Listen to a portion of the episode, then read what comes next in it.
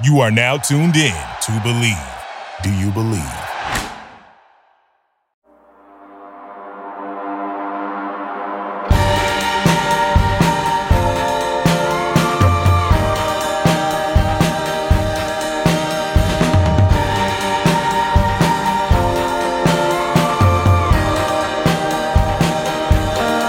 Welcome to episode 20 of Untapped K. Number 20.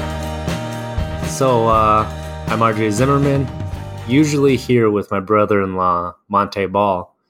However, he has family things he's taking care of. So, I'm joined by my fabulous wife, Ashley Ball. Oh, fabulous. Okay, I like it. How you doing, sweetheart? Oh my god. Honey pickle.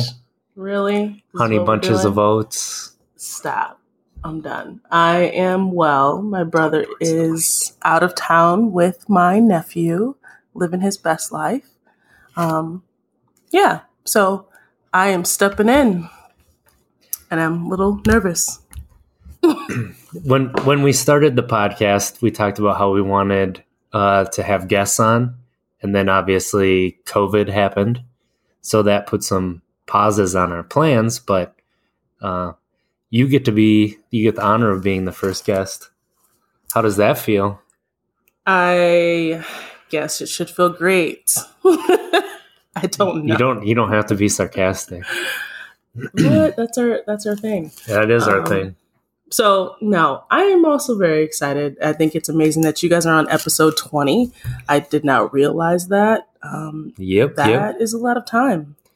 Yeah. So what I wanted to use episode 24 is to kind of almost reboot a little bit or explain where we came from and the name we came up with. So as I said before, I'm RJ Zimmerman. I'm a lineman for a local utility company, which means I work on high voltage power lines. Um, I've been sober for a little bit over six years. Um, been married to Ashley for four years.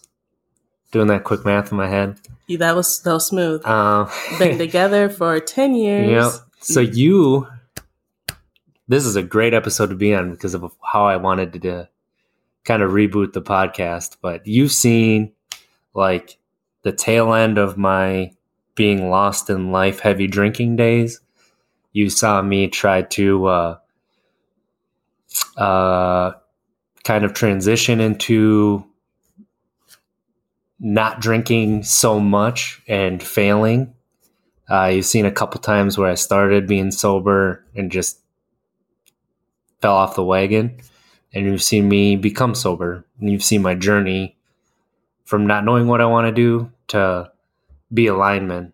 So, you know, I, I thought it'd be a good time to talk about, I guess, how it, how I was when you first met me, kind of like the evolution of our relationship, where we are now.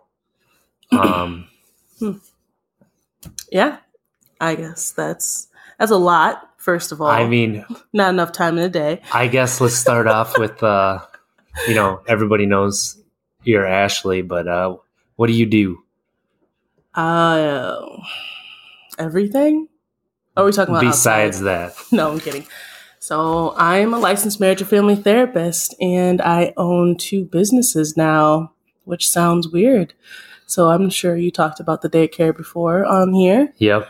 Um, and then I own a group practice now with a friend of mine. And we just started that during this whole COVID chaos. So we will know what that will look like later on down the line. I've talked about it before Okay. how we're addicted to stress, but I think your intro on what we do really highlights how we are addicted to stress. Yeah, we thrive on it. I mean, just talking about our relationship, I guess, you know, where to start. I mean, a long time ago, we were very young, so that was the partying days. What, 22 and 24? Uh, babies. And I was 24 when we met. I guess I was. I'm going to be 34 this year, aren't I? yeah. you forget your age. yes. Uh, yeah, we were babies. And of course, you know, college kids just partying it up, doing what you're supposed to do to some degree. Um, but I think too, we had ideas of where we wanted to be. So that had, and I think we also had to think of what we had to change in order to get there. I think uh, you had an idea of what you wanted to be. I tried I to be had nice. no idea what I wanted to be. Okay, we're not we're not being nice at all. Yes, We're being truthful, I know. putting it out there. Yes, I had an idea of where I wanted to be, and you know this. I have like these five year plans in my head, and it has to like fall in line. So I want to party, have fun, but also get things done. Yeah. Um, I would say you definitely get things done. I that's the stress, the added stress we always have to talk. But yes, we had to come to terms multiple times in our relationships on what that looked like for you, what that looked like for me, um, and what that looked like for us. And sometimes it wasn't eye to eye. So I think that's true. That's for sure. Uh, just like any relationship, we've had peaks and valleys and work to do definitely that we've done. I mean, without going into so much stuff, I don't know how much you want to talk about, but I think in the beginning of the whole sobriety, I'm not even sure after when you did decide to go sober where you wanted to go after that. Um, so you had that period of being sober.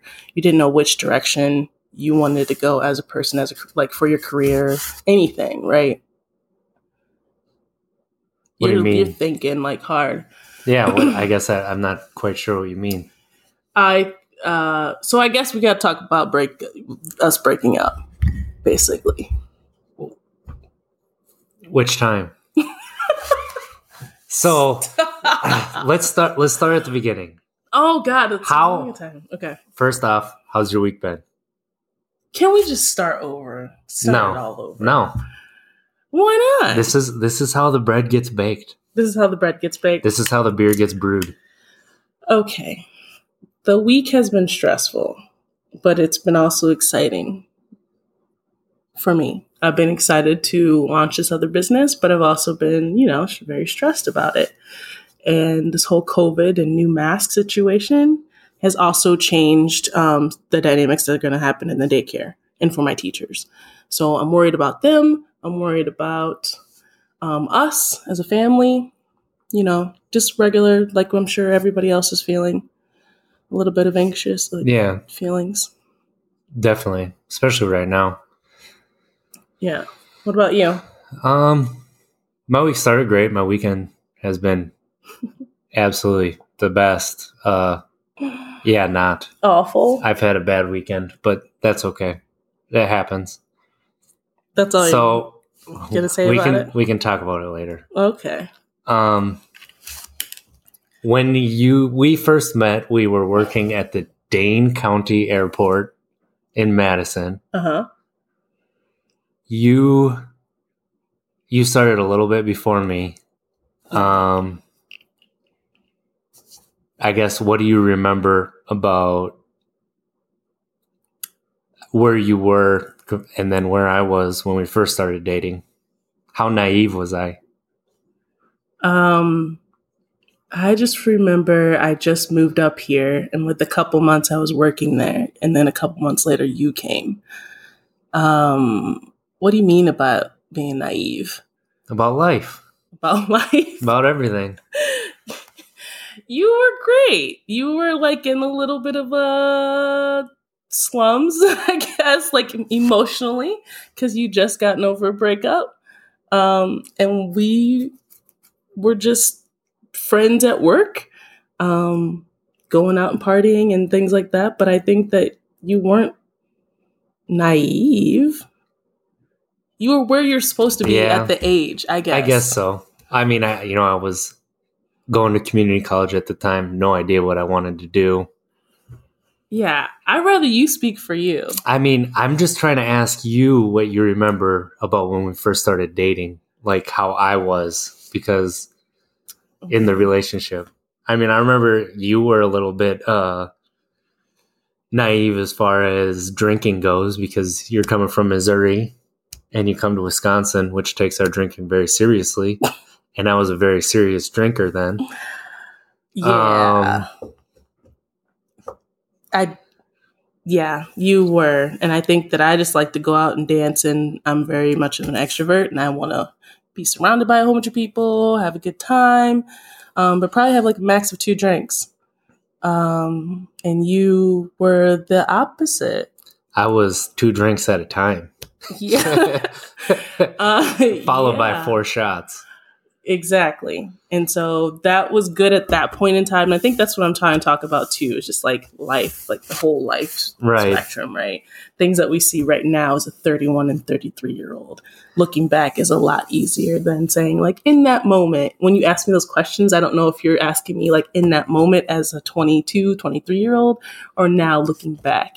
You know how my mind does, and I just like overthink things. So, Yeah, I mean, answer it however you want to answer it. There's no right or wrong answer. We're just talking. I will say at the time, if I'm my 22, 23 year old self, I just looked at you as like somebody to have fun with. Like, oh, I would, I can't take him seriously. No. Yeah, I get that too. Uh, but I had no friends. I moved up here and my coworkers were like my friends. And so you were added to that. And I was just like, yeah, this is not serious. This is just going to be fun. It's going to Mhm. be great. Um, yeah. How wrong was I? Well, I, I mean that's true. With those that group of people that we worked with, we were all really close. I remember we kept our relationship secret for a few months, and then when it came out, like everybody was like, "Oh my god, I had no idea! You guys are so cute together. You're gonna have cute babies." Jeez. Yeah. Everybody jumps to that. Straight to that. Yeah. I mean, they were right, but my babies are adorable. Hashtag cuties. But no, I think though I will say that everything happened for a reason. I think the timeline.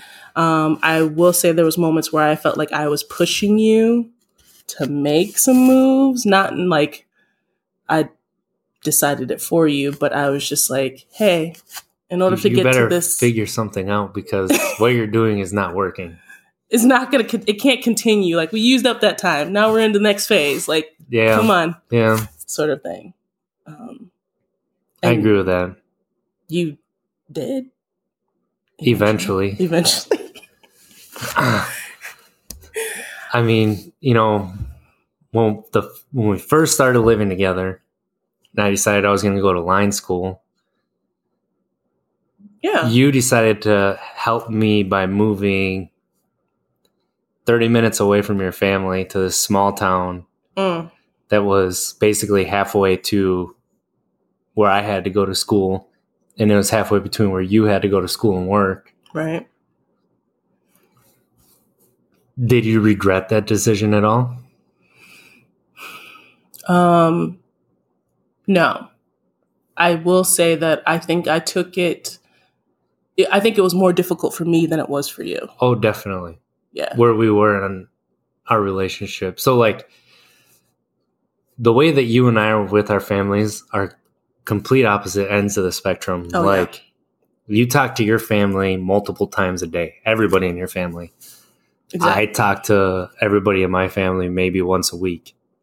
Well, at the time, At the time it was like once a month. right.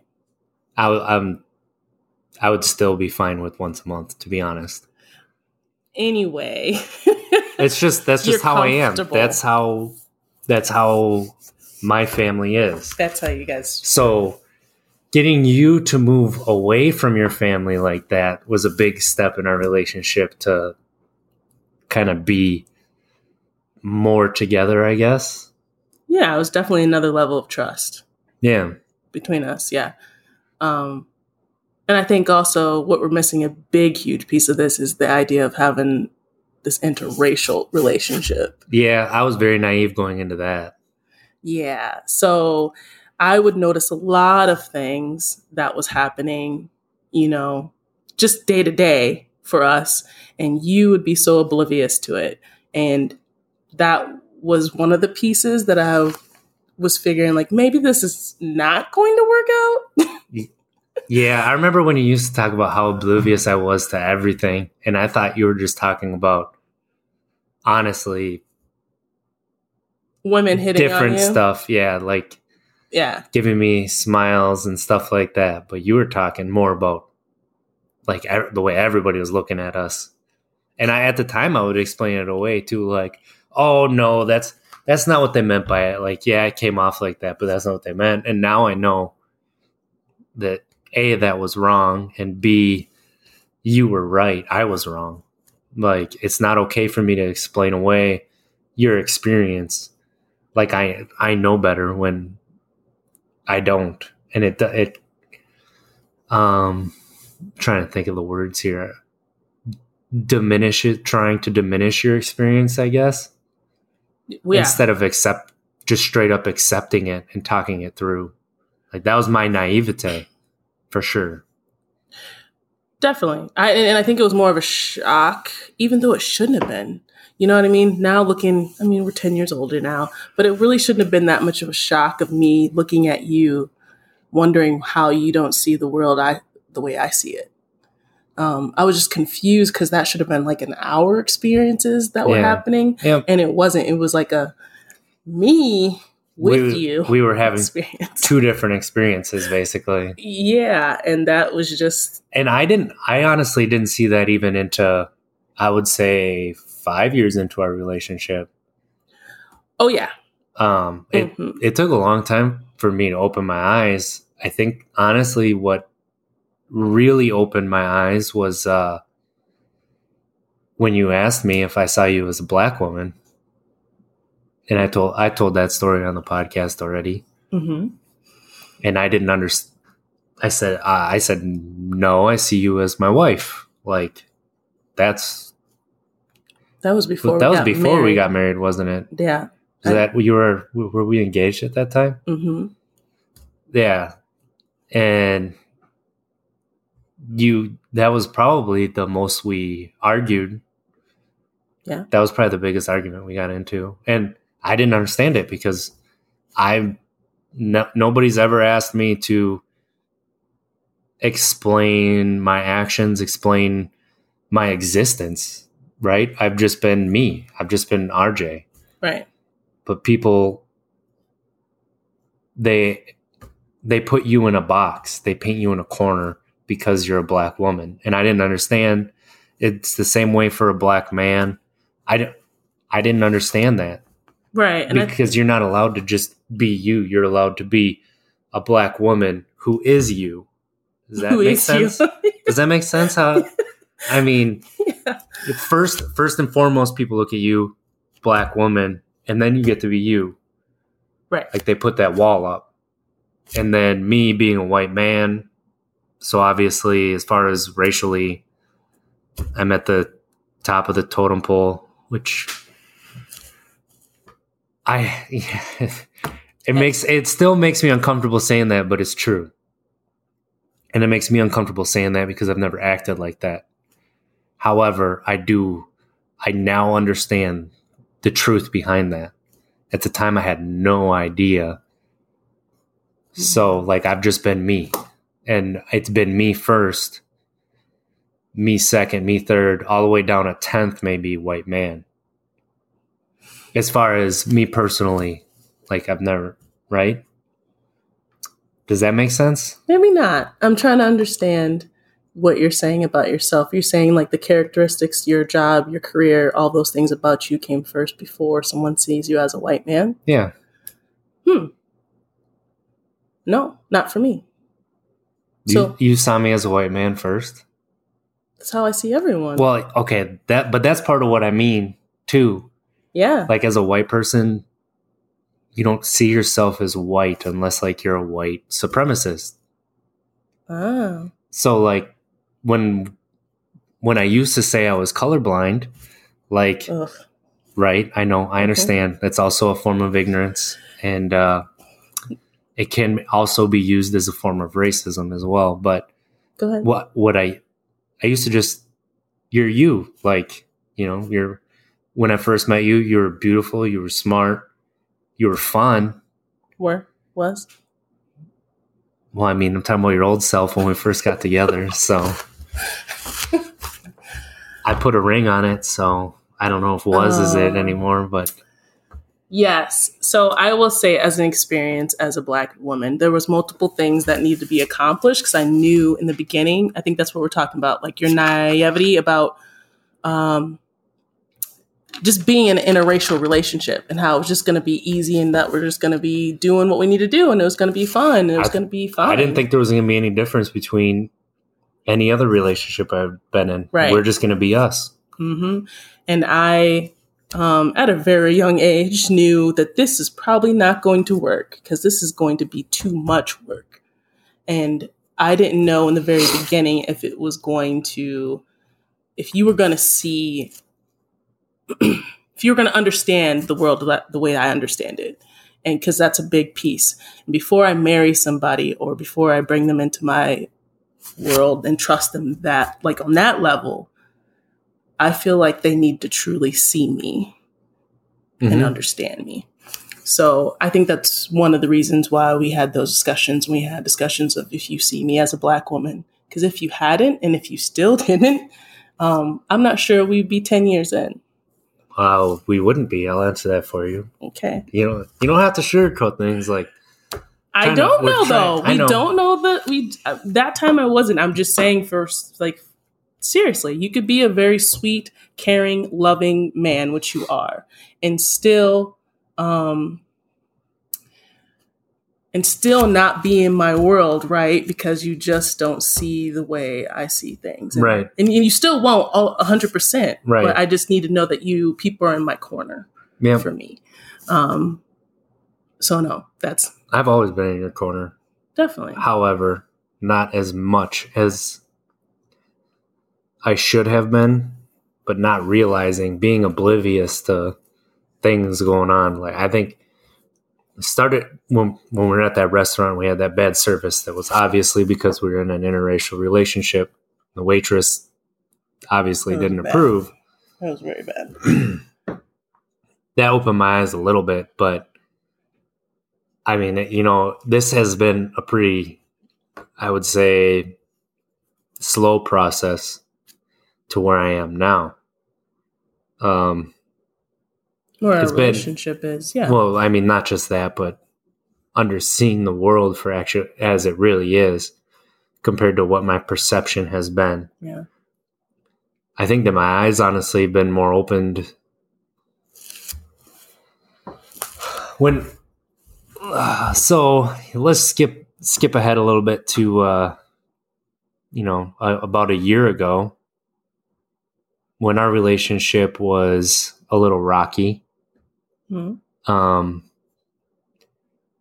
my perception was i thought we were fine. I thought that there was a lot of stress in our lives and that we were doing our best to just keep our own our personal stresses that come from work and uh, you know family and whatever away from each other. But that also meant we weren't really talking. We would talk about what we have to do for the kids and our day was fine and like that was it we didn't really talk in in depth like we used to part of it was because we had a newborn baby and a year and a half year old like Right. and then came the doctor appointment in september i think it was when Therapy?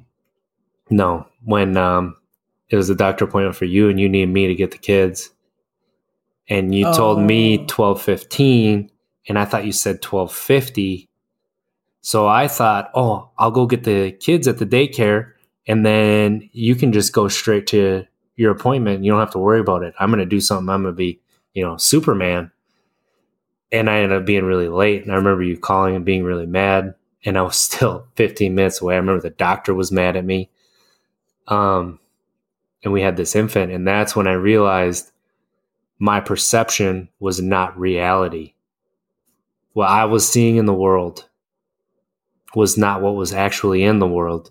And i went and i scheduled therapy and i got um medication for adhd because i things were not going well. Like i could not voice words in my head. I couldn't find my vocabulary. I had i basically had a, a sixth grader's vocabulary. I couldn't use words that I would use all the time till like 10 minutes after the conversation, I would finally think of it.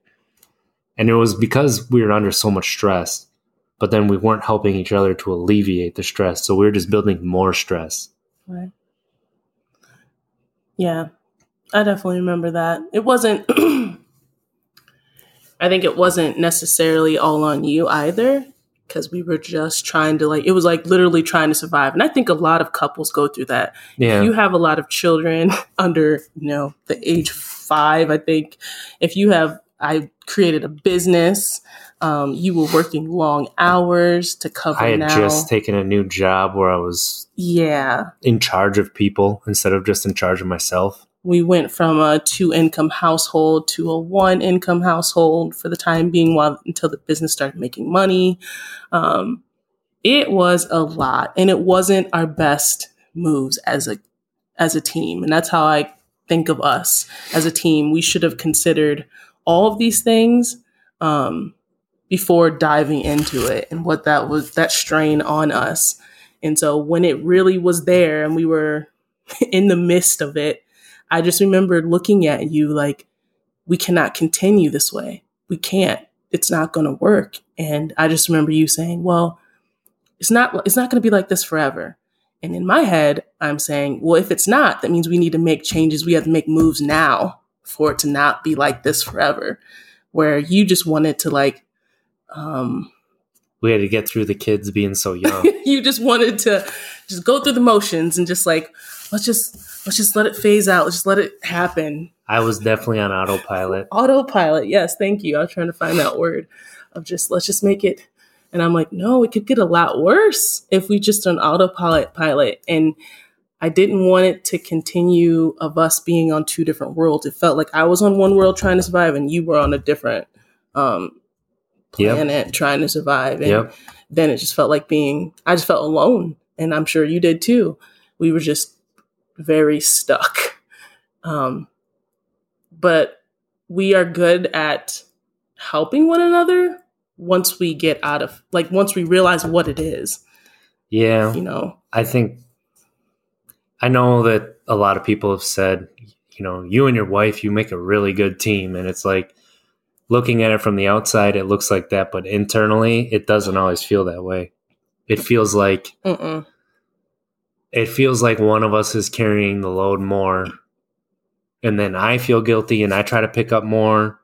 And then you feel guilty and you try to pick up more instead of talking it out and what the other one really needs. right um like you needed me to talk more. And i felt like me not burdening you with my stresses was what you needed because you had so much stress. I didn't want to stress you out more knowing how much i was stressed out. Right.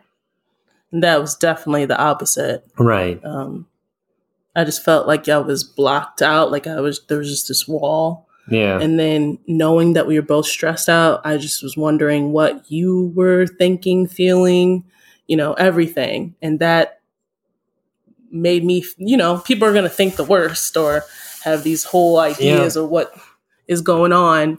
Um and it just didn't help. So with that i would just say i don't even know how we got out of it to be very honest.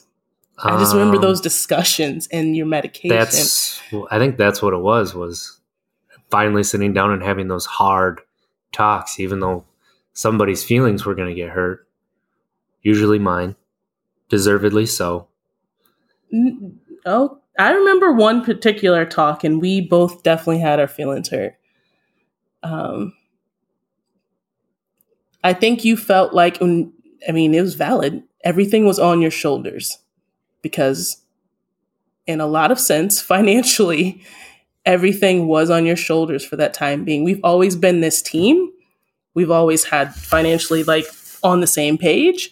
And then all of a sudden, with the children coming in, with me trying to build this daycare for them, it just was you. And so you were just trying to figure out your new position in your job, making sure that that was going to go well, making sure that you will still have the same job, um, the money coming in. I mean, and trying to work overtime trying to work overtime, and then I'm sitting here like you still have to be a parent, and you were just like, it is a lot. and it just feels like I'm alone. And so that now I don't think you purposely try to hurt anybody's no like in the whole conversation we mm-hmm. were not trying to hurt each other's feelings, but we're big about being raw and being real and we were just like it's not enough. Like we both we told each other that it was yeah. not enough and it hurt our feelings. It did and I think that's how we got out of it. We had like five or six of those conversations, to be honest. And it wasn't like it was a snap of the fingers. Oh, God, no. I mean, it, it's been a process and it's been a lot of me being open about everything because that makes you feel like we're on the same level. And let's be real, like, I mean, you know, we still have our days where it feels like we're on different pages, but that's life. That's how relationships are. So, yeah. And then, you know, that's also helped me open my eyes to the reality of the world as well. Like, um, different experiences that black and brown people face compared to what white people have to deal with. Like, I'm, you know, the, the privilege that I have and trying to explain that to family members or people who don't want to see it because they think that racism is dead and you know con- people who make choices and those are the consequences. But you have a and more than one group of people telling you that it's this way like that's reality. Your perception is not real. Um so going back to kind of our relationship and how you know so we we get through that I guess, like, you know, that growth. Yeah. Let's talk about me being sober. So, you know, you were there when I didn't really have a direction. I was drinking a lot, like in my college days. And then you were there when I tried to pull back on that, but really couldn't, I guess. And, yeah. Um, it seemed like every time I went out with my friends, especially from back home, you know, my high school friends, I did not. it was always not a good t- time for you. You were embarrassed oh. for me. You, I could not. I had no self control at all, even though I was trying to. Right. I just I would lose it. You underestimated the power of alcoholism. Really, I think people just always think that they can be in control too. Um, like, no, I can just you know have this little bit, this mm-hmm. fun time for this amount of time, and it'll be fine. Uh, no. I, I always thought, oh, I could have like four or five drinks and I'll cut myself off. But four or five, I was turned into 20 pretty quick. Yeah. I just remember one particular experience when you came home or came back from, I literally would always leave before it was over. I would just always go back to I remember that the house, yeah. be done with whatever, because you guys would just keep going. And that time you came back wasted and you threw up everywhere and was talking out the side of your head as you usually do. But this time it was just about us, I guess. And that, and it felt like I wasn't enough. So not only was it me cleaning up your puke, embarrassed for whatever you did out there without like just being drunk. You were saying things that weren't making sense. And so I was just like, yep, this is not going to work. And I have to explain to your mom all the puke that was on her. I think comforters and things like that. And like, I'm sorry, but I try to clean up as much as possible uh, it was just a level of just I moved. I was moving on. I'm trying to get into grad school. I was trying to move on, and I felt like um, you were still back in the. I don't even know what level of grade. I was thinking high school, but even a little bit for, after that level. College, yeah. Pre college, like yeah, freshman, sophomore year of college level, and I was just like, no, you have to be past that. More importantly, the dollars, right? you spent a lot of money on alcohol. It's a lot of money on uh, no memories. I know. a lot of money to be blacked out. A lot of money. And I would just remember you saying, no, I think that's like 200 and something dollars. And that's a small town, right? It's a town. cheap place to drink. cheap place to drink. you drink. could take twenty dollars and you'd get good and drunk. So I'm just like, where is all this money going? Oh no. We are in college, we're working. We're poor. poor, like, and this is where our dollars are going. I can't. We can't. So we had to have multiple discussions after that as well. As far as, you know. Well, then I would not drink for like two or three months, hmm and then my high school friends would come down, and I would just get obliterated again, and it'd be like starting over.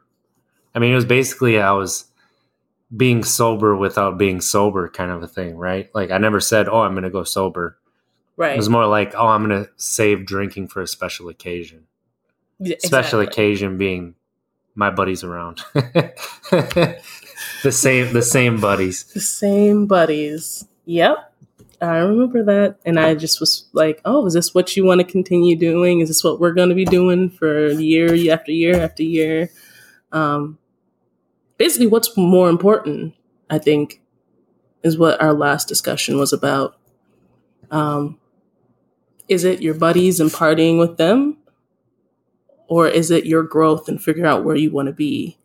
Because at that point, I was not even like thinking about our growth. I think I was so worried about your direction. yeah Yeah. i mean so then so we get to okay i graduate line school i'm still not sober uh, basically i go six months can't get a line job i continue the job that i had before which is barely getting by uh, I can't. I couldn't really afford much on that salary, and I was working like 60, 70 hour weeks constantly. Um, finally, I get. I don't. I had a night back home that was just looking back on it. You know, I'm. I'm it was like a last hurrah. I did. I I drank way too much. Um, I don't know how I ended up home. I had a, or at my parents' house, I had a two day hangover. And it's just like, I'm sick of waking up and thinking about who I had to apologize to the next morning. Like, I'm too old for this. It's, I need, I, I need to have start my career. I need to change something in my life, and it has to be with drinking. So that was in December. And in January, we went on a vacation to the Bahamas. Bahamas. So, what do you remember when I like the change from December to January? Because I didn't even tell you right away I was going sober. Mm-mm. I think it was right before we went on our vacation, was when I told you. And I didn't, I'm pretty sure I didn't even take you seriously. Probably not. I, I never claimed before really I was going to be sober though either.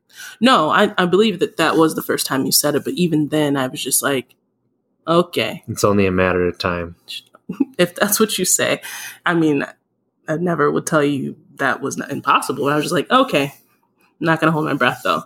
Um, the difference between those two months, Yeah. I have n- You don't remember? no clue. So, well, okay. How long was it after I started being sober to you noticing a change?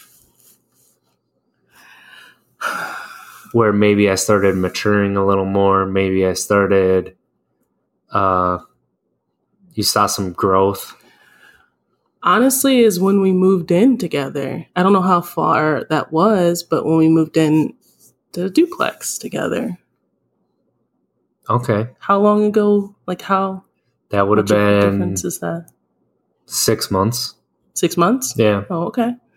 Um, yeah, I use like where we used to live as staples of time. I know. That's kind of, whenever we talk about memories, it's, well, we are living here. We at were time. living here.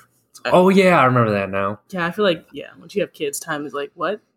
Uh, so yes, when we started living there, I felt like you were taking things a lot seriously. You were more seriously. I feel like you were you cared about our home, it wasn't just like a place to party. It was like um we were having dinners, we were going to be having people over for gatherings, but not like I'm gonna get wasted plastered. It was like, bye guys, you know. It felt like a grown up home. Yeah. Um, and you were taking your job seriously too. I mean, you always have, but I feel like you were trying to make the moves as far as getting your resume up to bar and trying to apply everywhere and try to get places. And I just felt like it wasn't a moment; it was more of like um, A feelings, collection. yeah, and just I don't know. We felt like we were on the same page. We felt like we were just building this, building more. We were growing to be a family. Yeah, you were on that trip. I was not there yet. Yeah. It's a different discussion. Yeah. I mean, yeah. yeah. Yeah, it, it is. So going on that, when did you realize you wanted to get to a family? Marry you? Yeah, with me. We bought her Was first. it after I proposed or before?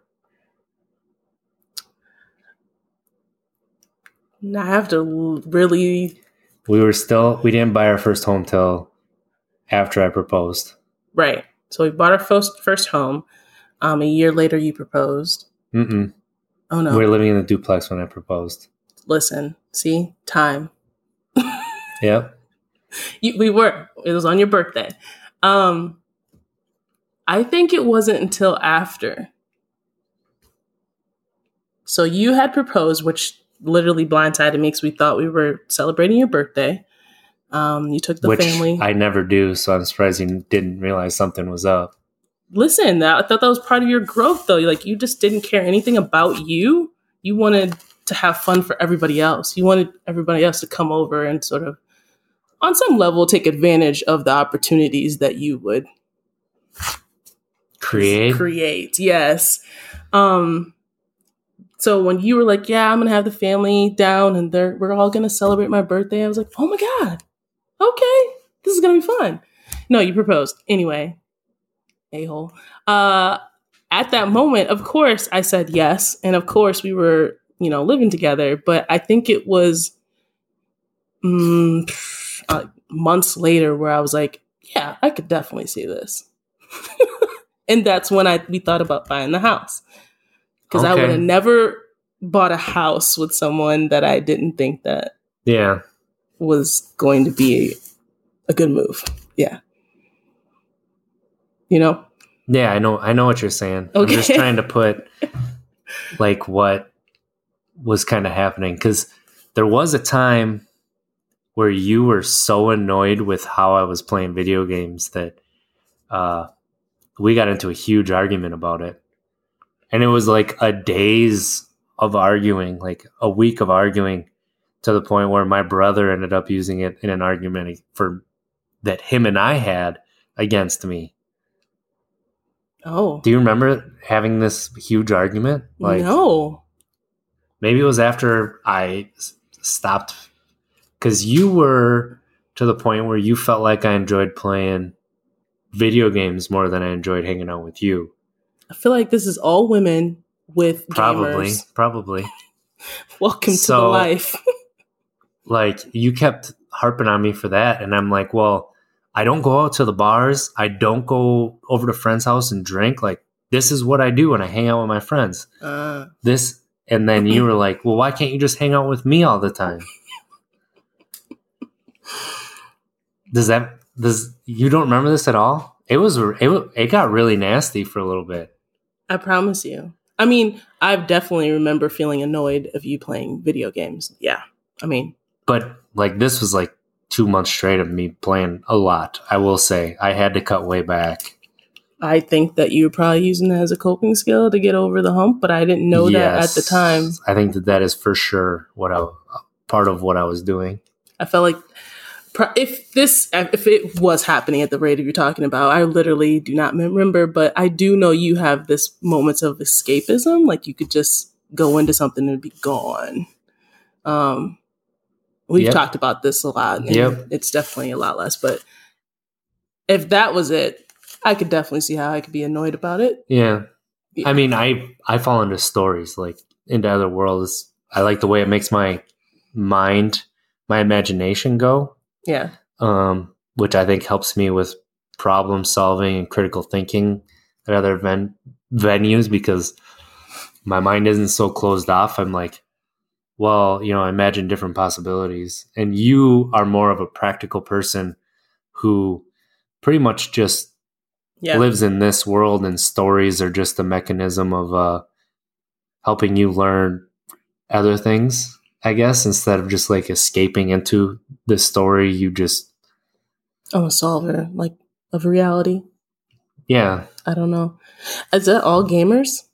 Is that what you probably guys do? not i don't i don't think so that's just me personally like i do it with movies and books and it's not just video games that do it but right now it's my favorite way to consume stories Okay. even more so than tv shows and everything does it make sense hmm I love my TV shows. yeah So I no, I think at the time. Um, so are you saying it must have been after that, after the argument about the gaming? probably That makes sense. For me, I always have to see some level of growth before we move on to something new. That's even. I mean, we But- talked about this. for me, moving on to something new is growth. So I think that's kind of where we Yes. butted heads too sometimes. Because we, you know, not, like we said, eh, there's been work, there's been valleys, there's been peaks. So Yin and yang. We sometimes have to come into each other's worlds to understand. yeah, Yeah. No, I could see that. So you proposed.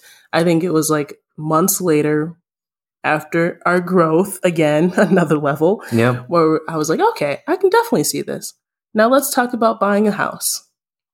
and you were so fast on that process too. You were just like, I want to. This is one of the things, and you know, it drives me crazy Oh about you. Your impatience. Things got to happen right now.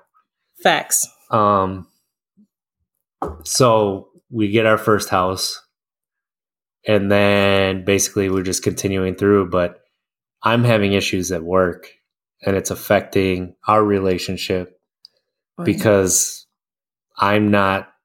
it's affecting your mental health. Yes. Uh, you know, what did you think then? I guess when things were at their worst with work. reg- I want to say it was probably like four months. in regards to our relationship or your sobriety. Uh, I would say a little bit of both. Um, with your sobriety, I don't think I was ever worried about you slipping back, even though it was, it wasn't a good um, few months of you working that You seem very depressed about who you were working with and how they were working. Um, and we would talk about it, but even then, I think you would min- minimize it Mm-hmm. um, so that it didn't seem like you were that I didn't have to worry about you. I think, um, and I think I talked to you about switching jobs or doing whatever you have to do because if you put forty to fifty hours a week into something, it better feel good, and it did not feel good. Um, so as far as sobriety, I did not worry about you falling. I don't know why. I mean, Yeah. that could definitely be a huge trigger because you yeah it was a low low moment um for us i think i worried about us because it was a level of trust i didn't think you would i, I felt like you weren't letting me in I think that was the first time that we had the discussion about how I needed to not keep my stress to myself, that I needed to include you. right And I think I did it for like a month and then I slipped back into for a couple of years of just keeping my stress to myself. Cause that's just, I don't want to be a burden on people. So I don't talk about my feelings. First off, I have problems bringing words to what my feelings actually are or identifying what I'm feeling. And then second off, I just don't talk about what I'm going through because I don't want to be a burden on people. yeah And that's what I didn't want to do to you. But by doing that, I was being a burden on you. because my mind wanders and also you're not that good of a liar Sometimes I am, but Uh, it's only when I care. No. I mean, yes, if I tell you if I look fat while I'm pregnant and things like that, you're a great liar. But I think that when you tried to hide your feelings or hide your emotions or even what you were going through, it was not working well. Yeah, I mean that was just. I remember waking up in cold sweats at night on weekends, like Sunday nights, Yeah. waking up in cold sweats because I didn't want to go to work on a Monday. Yeah. So I don't even remember the original question, but as far as our relationship, I think it was just trying to get through that growth period of trust. hmm which was a whole nother level of letting me in and see what you're struggling with personally. And then for like at this time, I'm not really struggling with being sober because I know that that's what I want to do. But I'm struggling with who I am as a sober person, how I'm, you know, how I can get rid of my stress, how I can Right. I- even like I kind of went through friend like different friends too because at this time you know um the people that we worked with at the airport I kind of got some distance away from them not for any particular reason other than everybody has their own lives and sometimes you grow apart from people and they were my only friends in Madison so I was also transitioning out of that as well Right. um Trying to find things to do outside of drinking. Yeah, and then then I found you know a team to play softball on. That was huge, I think. Um, um yeah, because I I didn't I didn't really have too many friends to play ball with, and that's something that I love to do in the summer. Something I grew up doing. Um, some of my favorite memories are on a ball field. Uh, yeah, and then played some pickup basketball, but I people take it way too serious in Madison. I'm not a big fan of it. I just want to have fun, shoot. What do you mean? People get serious, like they start yelling at these random people that they don't know because they're not playing well, and it's like, who are you to yell at them? Like you're not that good, and then I'll take it up a notch and I'll go at them a little bit, and then I'll start talking junk, and then it turns into a fight. Like Oh. I'm, I don't know if you remember, I came back from the gym a couple times after we had our firstborn and we had that gym membership. Oh yeah. And I was like, yeah, I got into another argument. Yeah, I got into another argument. And this, this dude was like, well, you're not very good either. And then the next game, I just schooled him and I'm like, what do you got?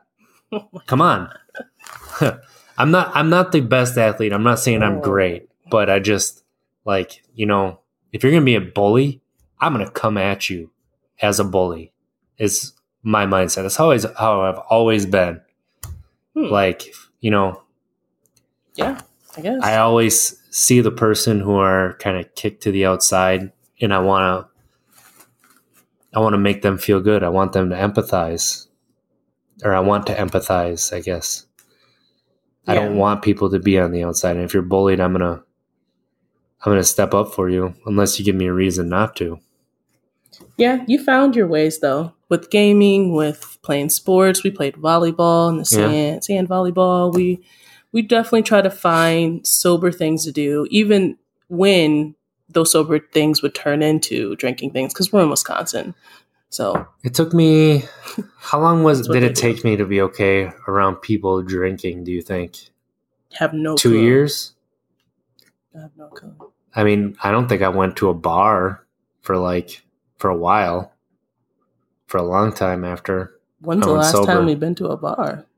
Well, I'm just saying, like the Oh, you- first few times I went to a bar. Oh, yeah, it was a while. So I mean, it it hasn't all been uh, unicorns and rainbows. This If it's my world, it's being s- sober. ice cream and cookies. No. And then, you know, we got married and then sold a house, got pregnant, bought a house. We Uh, got pregnant again, yeah. had another kid. Had another business, business. So we just haven't stopped moving the last four years. It's just been a blur. I think that's why time is like, when? how long? I don't know. Yeah. I mean, do you? So going back into our families and how we're different with our families. Um, you know, I'm I'm I'm going to keep this podcast about me. So do you do you remember do you remember my 1 year anniversary of being sober and how that was a downer for me? No. Um I was sober for a year and you and I were driving to either the mall or a movie or something. And uh, I said, you know, I've been sober for a year.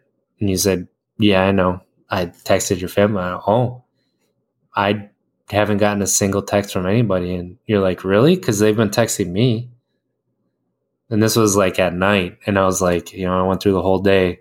Nobody congratulated me or anything. And I'm feeling kind of bad. You don't remember that? Vaguely, I do. I just like- remember the drive. My 30th birthday party. We're going to go back to that. I mean, if we had the time. If we go, yes, your 30th 30th birthday party, and certain people didn't show up that we thought were coming because it was a surprise. We had a lot of people come, but it wasn't everyone you expected. Yeah. You also love to downplay.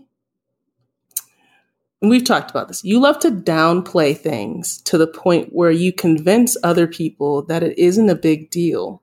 And then when they're convinced that it's not a big deal, when it really is a big deal for you, it backfires, right? Because But those two things I never downplayed is the thing.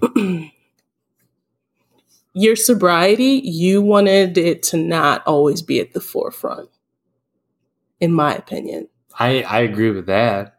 But one year is kind of special. It is. Yeah. But you never really talked about it like leading up to it. You know what I mean? I know. You, you know, I don't know. It just seemed like it wasn't a big deal. You didn't want, to me, it seemed like you didn't want it to always be about your sobriety, just in case you did fall off the wagon, it wouldn't be a huge deal. It felt like a safety net thing for you. For Yeah, me, to, to me. Um, I understand that. but I still wanted to celebrate. You know me, I want to celebrate every little thing. This is what I do. So I wanted to celebrate, but you were just so down in the idea that the people closest to you um, didn't seem to notice. and then that's the same thing. Like turning thirty is a big deal. Whether I, Yeah. it's like the first time it's a big deal since twenty one. So that's why I thought it would be, but I guess that was my fault because I've been ever since twenty one. I'm like, whatever. It's a birthday. Yeah, I'd have to drag you out to celebrate your birthday, and you didn't want everybody to make a big deal. I of it. still don't care about my birthday. Oh, I know. But when I turn 40, I'm probably going to think it's a big deal. Like, Yeah. I'm not probably, I am going to think it's a big deal. See, you almost minimized that. But yes, I say that every year is amazing. Like you survived another year, you lived another year, you had these wonderful experiences throughout the year. It should be celebrated. You were brought into this world on this day at this time. So every year for me, and you know, because I make sure you know, we're Yeah, going to we get a- celebrate it. You get a whole month. We all It know. is not a month. Definitely is a weekend though. it's a full month. It is a weekend. It is my birthday month. How I- dare you I make me do the dishes? never said month before. I have said it's my birthday week though. No, you've definitely said it's my birthday month. Oh my gosh. You exaggerate so I, much. I have never exaggerated before in my life. wow. Okay. On that note, you have. We could go on forever with these these ten years. Well, of yeah, but- sobriety. I think that it's a good discussion. I don't, I'm not saying it's not yeah, for sure. At the end of the day, it comes back on relying on your partner, the yeah. person you chose to battle this world with. Um, It's about having that those people around you and being trusting of those people around you like yeah, you know my friends that i got would always get absolutely super wasted with like they're right in my corner with me being sober One of them took a little bit of convincing, but as soon as he was convinced, you know, he's he's been on my side too, and you've always been on my side. Yeah. To me, it's just not needed. It's too many cons, not enough pros. Yeah, You know, yeah, especially the way that I was drinking. in general. But yeah, I think that, yeah, you always need to have your support system. And as much as people think that, you know, and sometimes you would come off that way, you may have not have meant to, that you have it under control. It's not a big deal. Um, you know, it was and it is. You like, people need to be reminded that, man, you're making these big moves. This is amazing. Or this is great work. Or, you i see the change in you um because that keeps people motivated that keeps people going. There's all these triggers in the world. You need to have that matched with a lot of you know encouragement a lot of hmm you know milestones good ones. Yeah. In my opinion. I know one of my big triggers too for getting obliterated was uh, when people would tell me, "Oh, you know, you're just an alcoholic. You're, you know, you're such an alcoholic," and I would be like, "Really? You think I'm an alcoholic? Fine, I'll show you. I'm an alcoholic, man. I'll make you right." And I would just get obliterated for just to kind of like prove a point like this is what an alcoholic would do and i don't do this all the time kind of a thing really yeah it was like you know a self-fulfilling prophecy almost but Hmm. it was just like a trigger. Yeah. So that's yeah I, I think you know we're in a really good place right now but it took a lot of work to get there.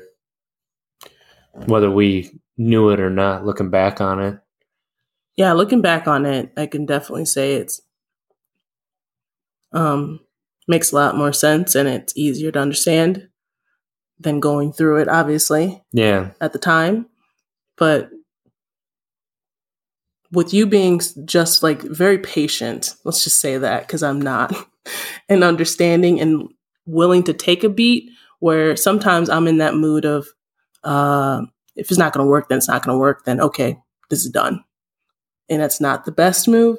I think we balanced out each other because i would say this is what we need but for for me i would need to see something soon when you're like let's talk about this again or let's have this discussion again or let's and it helped me slow down even though i'm still very an impatient person. Yeah. You only catch me saying that once. Uh but i have noticed that what i want and when i want it is not always what's best for us so and it's not always you know feasible feasible thank you That's yes. That's a yes. yes that's a yes that's so a yes okay, I'm this nerdy white guy, right? no You have do not like really any of the things that I like. How do we work? Like I like sci-fi a lot. I like I still like my Ninja Turtles. I like you know, I like baseball. You hate baseball. Um, you know, I like my fandom. You are not really a fan. How does that I mean, if you're going to shine light on a lot of the opposites, you can shine just as much light on, you know, the similarities. But we do have a lot of opposites. we, I have a hobby, you don't. I, my hobby is I'm work. good at the things I do. You're just mediocre. Oh Jesus! So that's where we're going. I think I don't look at I don't look for similarities. I look for things deeper. Yes, we have to be able to do things together. Yes, we have to have at least the same values and morals and things like that. That's the deeper things. I need to see someone that's going to be on my team to help me get through, get be where I want to be in life. You know what I mean? Yeah. So you, a lot of relationships usually based on that. You know, I don't like doing that, or you like getting wasted, and you like doing this, and Well, or You hate Star Wars, I hate it. and that makes me depressed. I Why did I do this to myself? I hate a lot of those things. I'm just happy our boys love Ninja Turtles. I'm moving I'm slow. not against. I'm not against Ninja Turtles. I know. There's a lot of things I'm just. um I just don't care. I'm like, okay, that's what you like, great. But you're just upset that I don't love it as much as That's you not it. true. That's not true. I. It's not. You don't have to love it. My indifference doesn't bother you. No. Okay. Okay. So yes, we are very different. I like very practical, very straightforward, um, a lot of things that make sense. And you love the idea of just having this abstract in your imagination, having this very fluid thought or feeling. I don't know, just sometimes worldview. I feel like you like things to be in a box, and I just jump all over the place. For I don't have like I don't have set things. Like Set I just I'm like I have ADHD, but I also have ADHD about everything else too. I guess. Does that make sense? Like mm. not really. Not really. So Yeah. you what okay, what's your hobby? Do you think you have a hobby? I do not. We've talked about this. This is one of the things I need to work on. As far as my self help, self help. Oh my goodness, my self care. I struggle with that.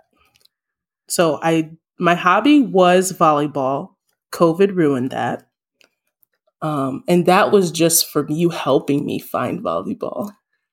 You your hobby was school My when we first started dating. Like it was Oh. absolutely school and then it was work yes, and it internship, It- work. it seems Work. to me still that it's work is your hobby even though you do have volleyball and you start you're starting to have your videos online and stuff too but you seem like that you're happiest and most zen when you're working on something Yes,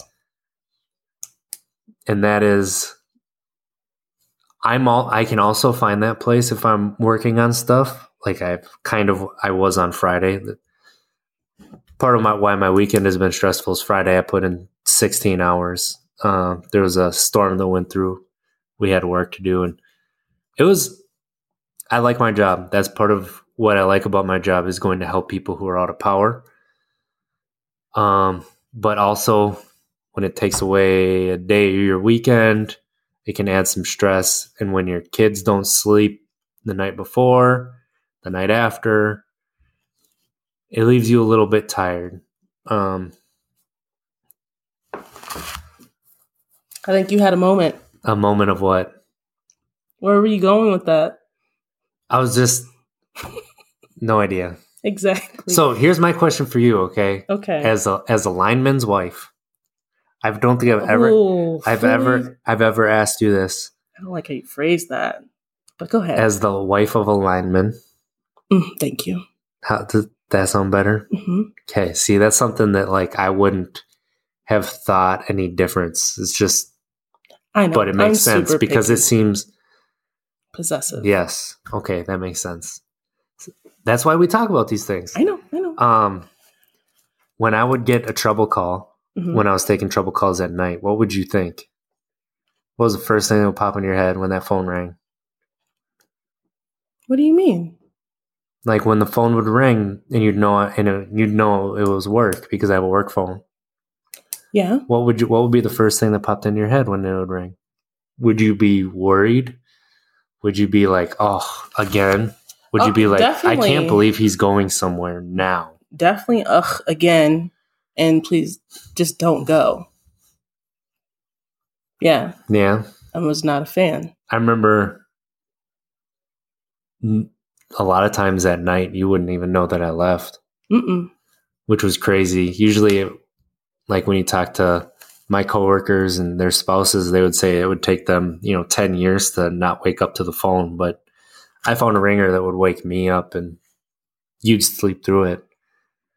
I remember when we had our oldest, used to get really mad at me because my phone would ring and I would be right awake. But our oldest would cry and it would take me a little bit to get up. And that really irritated you. Oh yeah, the selective hearing I thought you had. Mm-hmm. I would be like, so how can you wake up with a storm from a storm, but not from the screams of your children? It's not that the Yeah. screams don't wake me up. I think it's just like learned uh, behavior. Like I would hear that and that would just snap me awake. Because I'd be out the door in less than 10 minutes from a dead sleep, two in the morning, like pitch black out. Mm-hmm. And my phone would ring and I'd be, as soon as I say hello, I'm putting my pants on. So I think that that's more what it was. But you used to think like I cared more about my job than I did my son. Our family, yes, a lot of times. And I felt like a lot of that responsibility, we talked about this, um, was shifted onto me. And now looking back realistically, I mean, you had to work more hours and do a lot of things. It made sense, but I was also putting in a lot of hours. It just wasn't getting paid for. Right. Yeah, yet. Um, and yeah, you jump out of bed for that, and then I would wake you up and tell you it's your turn. And he's been crying for like a good five minutes. So are you going to get him? Um, and I would be annoyed that I'd have to do that. I just thought, so you just don't want to get our son? Um, yeah. So I remember asking that several times, like, how can you wake up for that, but not that? And we both are adjusting to this newborn, yet somehow I'm right there, you know, adjusting fast. And Yeah. I mean, like sometimes their crying would be like in my dream. So I would just think it'd be part of my dream. yeah, And then never for me. I would, you would wake me up, or I would realize, oh, they're crying for real, and then I'd get up. Like yeah, it would make me be aware of my dream that I'm having, but I wouldn't. It wouldn't snap me out awake right away. But if my phone, if I hear that song in that phone, it's just like an alarm. It would just snap me awake. So, and then like, so I got that call Thursday night that I was going to have to work on Friday. What did, that's not, obviously, that's not the first time since I've kind of gone to the job I have now. It's been more like that instead of the phone ringing, I have to get out of bed and go to work. Now we get a little bit of notice before I have to go. What, what are your thoughts go to then? Um, uh, Is it any are you talking about that different? particular day? No, Sure. I'm still just as mad. I don't know why. I get why you have to do it, but to be honest, when you get those calls where you have to be like, "Oh, I know you put in your 40 hours, but also I need you to put in 16 more," um, today, I get a little annoyed, and I'm just like, "Okay," but I don't fight it because that's just silly. I just tell you, "Okay," and I take care of business like I always do on this side so you can handle things on your side. So if I have to get travel for a storm and I end up having to stay the night, does that annoy you even more? Furious. That's what I always figure. That's why I always try to fight to get home. I always feel guilty if I have to stay the night somewhere. But I don't tell you that, but I know you already know it. You, you- like I can't hide my emotions, you can't hide yours. I really don't do a great job of doing that. So like when you called me Friday, I could tell and we talked about this afterwards and you weren't mad at me, you were mad about a situation. But I thought you were mad at me because I was taking so long at work that uh because you know they offered me a hotel room. No? Yeah, uh, honestly, just about every time that I work that long, they offer me a hotel room, and I never take it Oh. unless, like, you know, we're in Wisconsin or something like that. okay. No, I was annoyed. Yes. The annoyance turned into other things because I have two screaming children, had to make dinner, also had to make a trip to another part for my business. And, you know, I was just trying to figure out what time, and the time turned into a different time, as things do for your job. Right. And yeah, I was like, okay, well, now I got to put him in the car. We're going to make this trip together. Yeah. yeah, that just made sometimes like I'm I have this clock in my head where I'm like, okay, I need to hurry this up so that I can get home because I don't want my wife to have all this responsibility thrown on her shoulders because it's not fair. I didn't know you thought about thought like that. I think about So- that all the time. I don't like you having to shoulder all our children alone because I know that honestly they have the energy of five children. So it gets overwhelming. Hmm. And they still don't sleep great. Not yet. We have our days, but yes.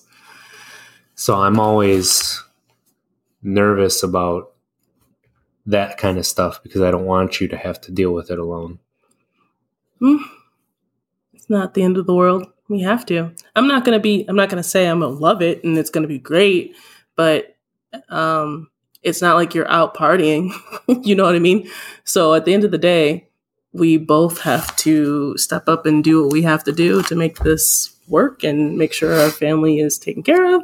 And sometimes, and a lot of times, it's going to suck.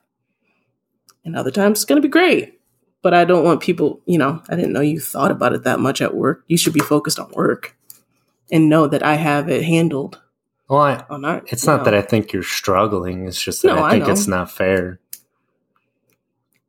Ah, see, that's where I struggle with that. I think it's definitely fair. I just don't have to like it. You know, yeah. Yeah. it's fair. It's just that's how my mind kind of goes with that. So what are you gonna do? Strap one to your um, chest and just be like, climb "Okay. Ezra, we're gonna climb a pole now." Well, he would like that. So maybe I should. He would love it. Anyway, so that is just a little bit of our craziness, our relationship, how we think, what we do together, what we don't do together, which is a lot of things. Here's something that I want to ask you. Okay. At work, I've been a big proponent of equality. Oh, Um, you've kind of seen how that's kind of the stress that that's put on me at work too. hmm I guess. How does that look from your perspective? How does that look? Like you? when you see me being an advocate, sometimes you wish that I wouldn't, that I would just kind of go about it day to day so I wouldn't bring some of the stress. Do you wish that no, I, we talk about your privilege all the time and using it for good. It's just where you are and having a black family, what that means. Um, no, never. Like uh, so, on your advocacy part, I, I mean that's what we do as a family. We always sitting there making sure that everyone's voices are heard, and you doing that at work has been amazing. Very brave because you know a lot of people lose jobs left and right for whatever reason. It could be BS reasons. Um, but I think it's very important that we still do it and that you still do it. So you stepping up for the LGBTQIA plus community was bomb as hell. Like I was just like, what did you do? What are you doing? Wow. Okay.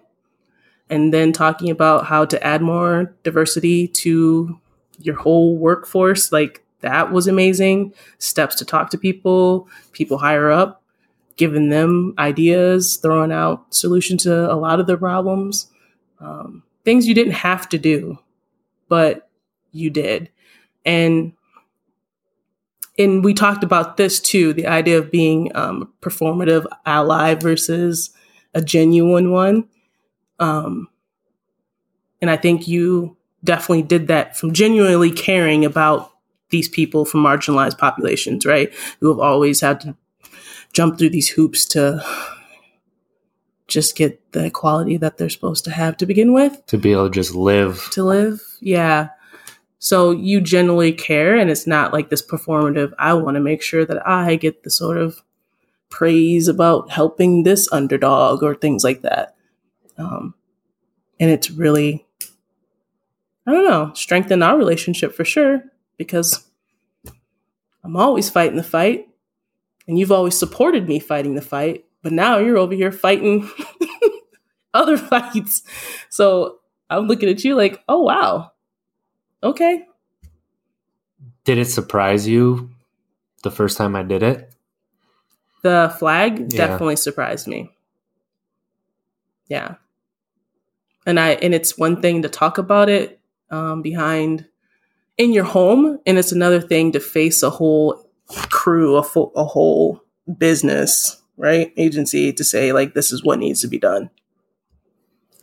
Not a lot of people can do that. It's not easy. I I kind of knew that it surprised you, but Well, yeah, we talked about it. I was just like, wait, what? What happened? Like, why didn't they fly it? And haven't they before? And uh, we were just all confused. And I just was surprised that you were the only one to. I wasn't. You weren't. No, I wasn't surprised. It Oh, surprised about it. yeah, Yeah, that's the sad part. But that's I think there needs to be more of that. I think it is it is difficult. I've seen more and more um, people come to my side. It hasn't been as fast as I I would like it to be, but Your side. What do you mean? uh, to advocate for equality, call out some of the things that they see, what Got they it. hear. Okay. Um, yeah, that's just it's not as many as I think it should be. A lot of people think it's political, but how is being equal political? Like that's not political. It's a right and wrong thing. It's not a oh, I'm on the right side of the spectrum, therefore I don't agree that somebody, you know, it's it's a right or it's a wrong. Right now it's a wrong and we need to make it a right Yeah. that's what that's the way that i'm approaching it. So i get really upset when people say like you know I, i'm coming to um you know i'm on that political side or um well, i don't believe that way. I don't believe what you believe or it's not a belief. Like that's how the world should be. That's how we want the world to be. So let's do it. And I get really frustrated by that. Even like, I just told a person at work um, not too long ago that I really appreciated them speaking up, like they are on Facebook. Like I see them, I'm a, I'm backing them if they ever need anything and call me because I understand what it's like to feel alone. And um, there was something like, oh, I know that you've bel believed in this for a while. I'm coming to it now. Like, I have a lot of energy that I'm willing to use. So if you need help, you let me know. And the saying, like, you've believed this for a while gets to me personally a little bit because it's not a belief. Mm-hmm. It's, it's, it's, it's a right and a wrong. that, that's where we need to get as a world, as a society, is there's a right and wrong, and everybody should just be them. And we need to stop with this system that we have now that's not working. Yeah. I mean, there's be needs to be a lot more allies. So, um, we have one question that from our listeners that I think uh, Oh you can also answer. This one comes from Steven. Who is your favorite Power Ranger? Oh my goodness. I'm embarrassed to say. So you start with yours. Well, just like, you know, the Ninja Turtles, I was always a fan of Leo. When it came to the Ghostbusters, actually, I was always more of a fan of Winston because I thought he was the funniest. Yeah. But I was always a fan of the leader. So I was, you know, Red Ranger guy. Okay. I can see that. So, who- were you a fan of and that you're embarrassed about? So Power Rangers was a big thing in the family. We reenacted every single video tape, um, VHS. Yes, for you youngins, look it up. So I was always the pink Power Ranger. My cousin was always we had there's five of us. My brother was always the black Power Ranger. And other three cousins were the other ones. Looking back, I don't think I would make myself the pink Power Ranger now. But yeah. who would you make yourself? Oh, a whole new Power Ranger. Those boxes weren't happening for me. Like a, a ooh. Now we're talking about breaking boxes. We were just talking about how you like things in a box, and now Hey, I'm talking about like practical Oh, like steps okay, to like okay. jobs and things like that. But yes, societal things, no. People shouldn't be in boxes. that's not what I meant. Oh, okay. Um sorry, I didn't catch your dr- joke. But yes, You often not. don't, but I am hilarious. You are not hilarious. You think you're hilarious, which makes it hilarious. It's not that I think I am; it's that I know I am. yes. Um. Now I would be a different color Power Ranger. Periwinkle, chartreuse, No, I would be dark orange, dark orange, huh? like the Interesting. burnt orange Power Ranger. Did I make one like of the, those? the Texas Longhorn Power Ranger. Now I don't want to be. You're welcome. Oh my gosh. That's what I'm here for. I'm here to ruin everything that you like. I'm I'm a dad. That's what I do. We'll see what our boys pick for their Power Ranger. They're not going to watch Power Rangers. Yes, they are. No, they aren't. That show's too violent. But Ninja Turtles isn't? Ninja Turtles is about family. Oh my gosh. We're not even going to get into this. We're not.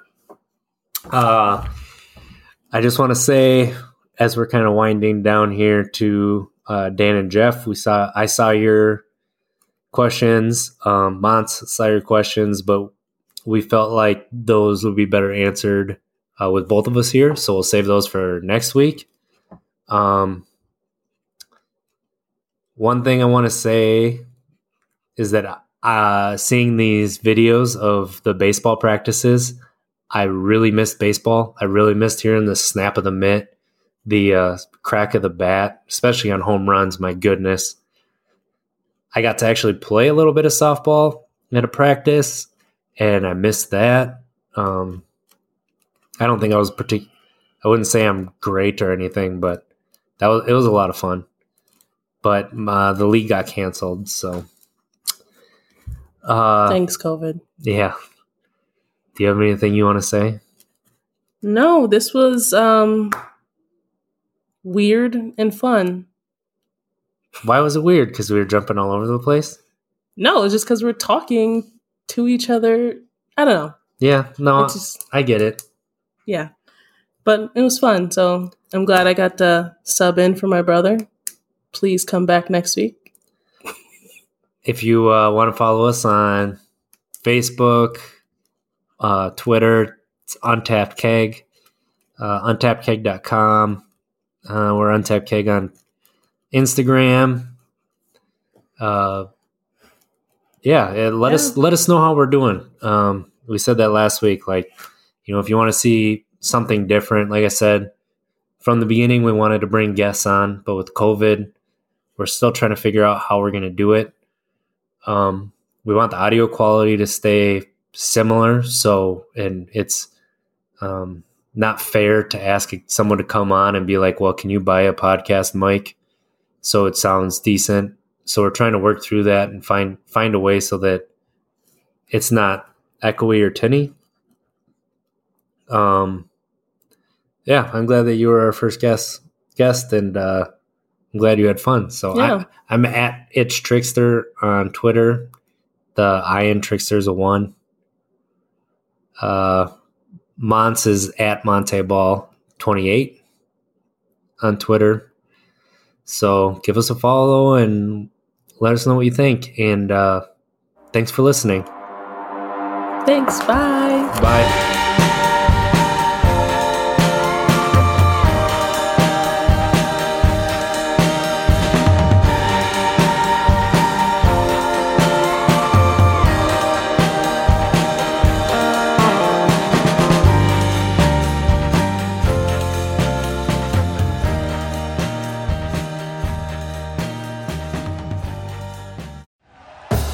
Thank you for listening to Bleav. You can show support to your host by subscribing to the show and giving us a five star rating on your preferred platform.